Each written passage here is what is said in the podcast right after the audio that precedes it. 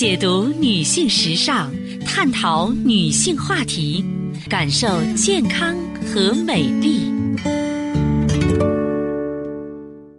芳华之声，认真倾听。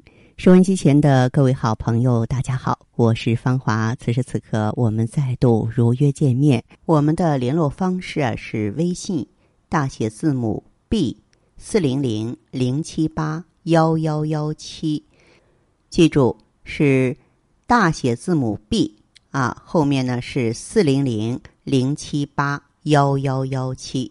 当然，四零零电话呢也是面向全国的听友。那么今天呢，我们就具体和大家来聊一聊啊，关于这个肾脏的健康。近年来呢，我国慢性肾脏疾病啊猛涨啊，可以说这个发病的数率啊是居高不下，而人们在体检的时候。包括单位体检，却很少去查小便，呃，以至于呢出现面部浮肿了，或者是说尿里有泡沫的时候，才去看医生。其实你只要仔细观察一下自己的小便，你就可以判断自己的肾是否健康。这种方法最快捷也最简单，啊，因为尿的生成和排泄呢都离不开肾的作用，肾。主持着水的代谢，水转化为尿液的过程是依赖于肾的气化作用。尿液的排出是否通畅，也跟肾气有关系。所以呢，我在这儿建议大家平时啊，一定要多关注一下自己的小便情况，以此来判断你的肾是否健康。像有一些朋友呢，存在小便不利啊，就是说自己呢，感觉小便。不畅通、不利索，尿不尽，伴有呢小腹部不适，有憋尿经历的人都会有这样的体会。肾虚是小便不利的主要原因。如果再兼有疲乏无力、四肢冰凉啊、怕冷微寒、腰膝酸软，那就是肾阳亏虚、气化不利的现象了。还有呢，小便不尽，就是小便难以控制，说尿就尿，完全没有准备的时间。如果遇到心情紧张，稍微一惊吓，小便就出来了。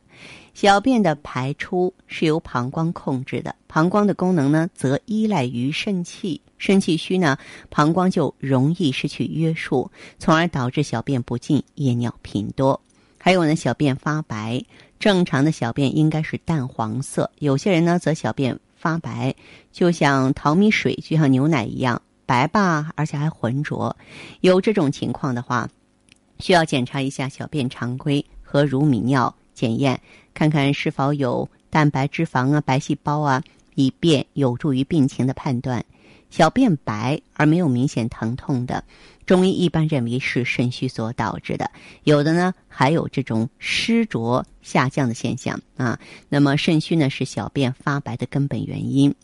也许呢有的朋友说，以上各种情况都不是啊，我的小便清长啊。有人就是这样吗？小便很清，没有颜色，像白开水，并且小便量多。呃，一泡尿呢会尿很长时间。喝了大量的水，有憋尿的人呢，小便清长，你属于正常。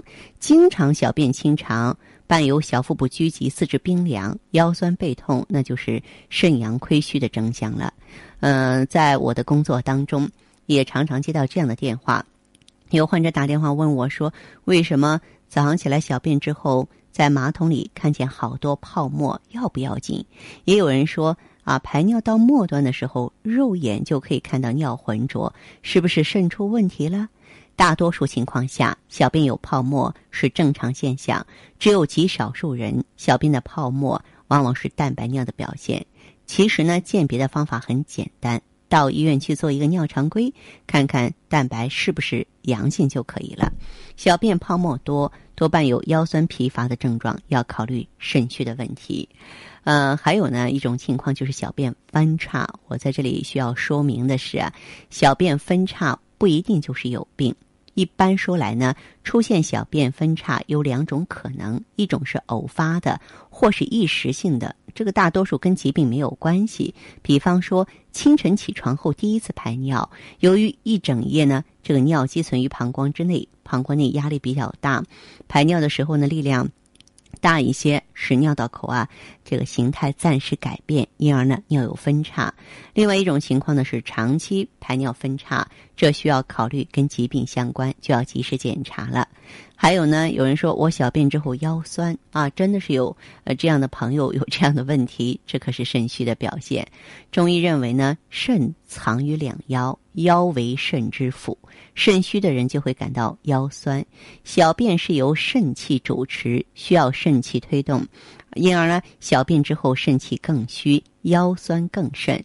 这样的患者一般呢，还有记忆力减退呀。小便无力呀，淋漓不尽，阴囊潮湿，哎，这些症状，这个小便跟肾病的关系真的很密切。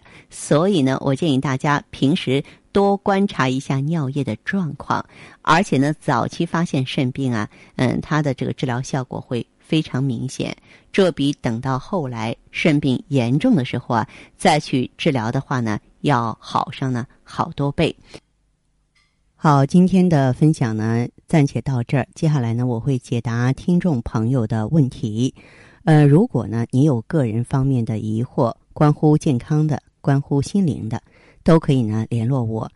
我们微信号呢是大写字母 B 四零零零七八幺幺幺七，大写字母 B 四零零零七八幺幺幺七。我们马上请进这位听友的电话。您好，这位朋友。哎，芳芳老师你好。哎，你好，电话接通了，请讲。啊，我问一下啊。嗯。就说这个老伴儿啊。嗯。他有这个冠心病。哦。嗯，他今年是六十七岁。嗯。就说他这个发作的时候吧，也不太严重，一般就是喝解脂剂。他这个脉搏吧，他这个一般每分钟是六十小时正常。嗯，老是这样。嗯，嗯，你看前天吧，就是五十包。哦。哎，也也下来了。嗯。有时候保湿。嗯。都这个样，我就说万一再有个自己，你比方说保生中药行万一让人送，咱家里应该采取个什么急救措施？你比如说这个，老给我让他吃的这个速效救心丸。嗯。还还还基本上没有效，用这个甘油，嗯，叫什么？还还有一种是。啊，甘油。硝酸甘油，一般来说，常阿司匹林，还有呢消心痛，这些都是救急的药。你像你这样的病人啊，嗯，一方面就是在他没有症状的时候也要坚持用药，你不能说临时抱佛脚，因为他吃这些药太多了，真的是到时候哪一样药拿不过来，这病人命就没了，是吧？啊。嗯，对，他是真的是需要一个急救药盒。就是各种各样的急救的药物都在里头，以备不时之需。你刚才说的什么？你看你那个硝酸甘油、阿司匹林、消心痛、速效救心丸、麝香保心丸，这些都应该有。啊，都应该有。那么，病人的情况太重了，任何哪一种药不能保证在关键时刻救他。就像有一些心梗病人。啊，吃药年头太长，有依赖性发作的时候，什么药也不能挽留住他的生命是一样的。所以，像这样的病人，在平常他感觉舒服的时候，感觉轻松的时候，一样要坚持药物治疗。他平常是怎么治疗的？你不能光等急救，这个等急救的这个希望太渺茫了。嗯，他平常吃的什么药？平常基本上没有用药。到我们我我是姓尹的，到医院里。问了问医生，他说：“你让他做一个这个，是不是嗯瞬间血糖偏低啊？”嗯，那个东西挺不好，不好掌握。嗯，我我我不考虑是什么，不考虑是这个血糖的问题，我考虑还是心脏的问题。啊，心脏自身的问题。他平常在用强肾养心吗？没有。用一下强肾养心吧。强肾养心。好吧。好。嗯，再见。好的，听众朋友，今天的节目内容啊就是这些，感谢收听和关注，相约下次我们再见。